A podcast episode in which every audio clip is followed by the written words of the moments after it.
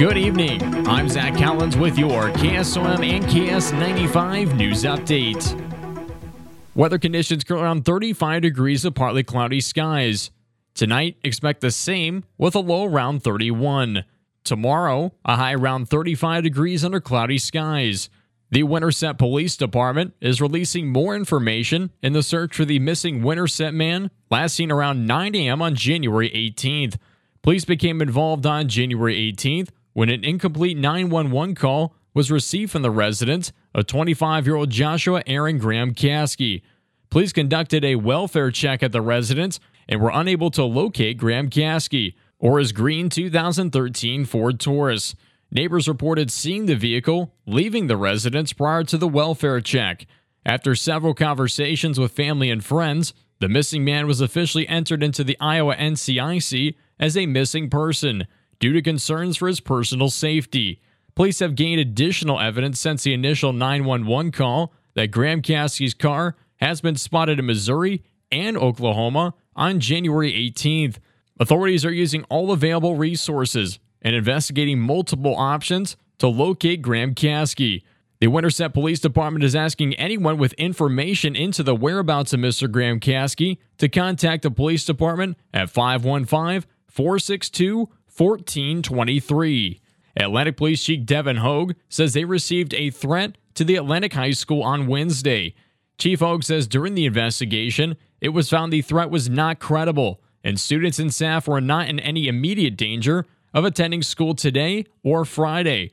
However, due to the seriousness of the threat and the disruption to the school and learning environment, a 14 year old student was taken into custody and charged with threats of terrorism. Authorities transported the student to the Juvenile Detention Center in Council Bluffs. The Atlantic Police Department worked alongside the Atlantic School District during this investigation and has contacted the Iowa Governor's Traffic Safety Bureau regarding this incident.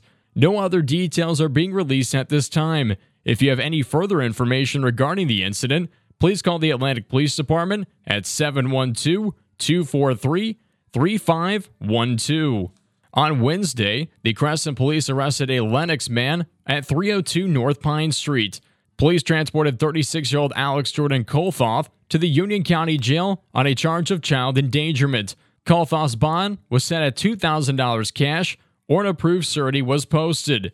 The U.S. Agriculture Secretary cites startling statistics that could affect the future of America's food supply. Tom Vilsack spoke at the American Farm Bureau Federation convention, stating the loss of 437,300 farms since 1981.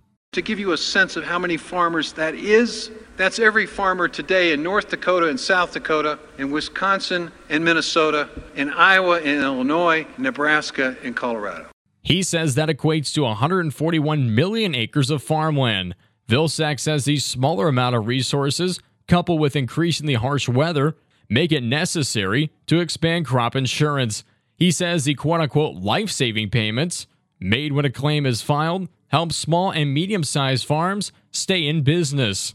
The Atlantic Splash Pad project is in the hands of Snyder and Associates, and they are currently working through the process of putting it out for bid.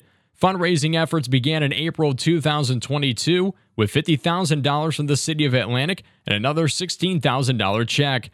On Wednesday, Splash Pad Committee member Ali Pekin reported to the newly formed Atlantic Park and Recreation Advisory Commission that $415,000 had been raised for the roughly $650,000 project. Really, really hope to have it open at least a few days in August. Um, unfortunately, it won't be the beginning of summer like we'd hoped, um, but that's if everything, barring nothing, comes up. We can hopefully have it um, open in August. In addition to the fundraising, Pekin says conversations are underway for in kind giving. I talked to two local people yesterday um, that they're interested in, in, for example, donating the dirt work and the city supplying the diesel fuel for that. So we have to figure out that in kind giving prior to the bid letting and that whole process being finalized. So that's what I'm working on right now.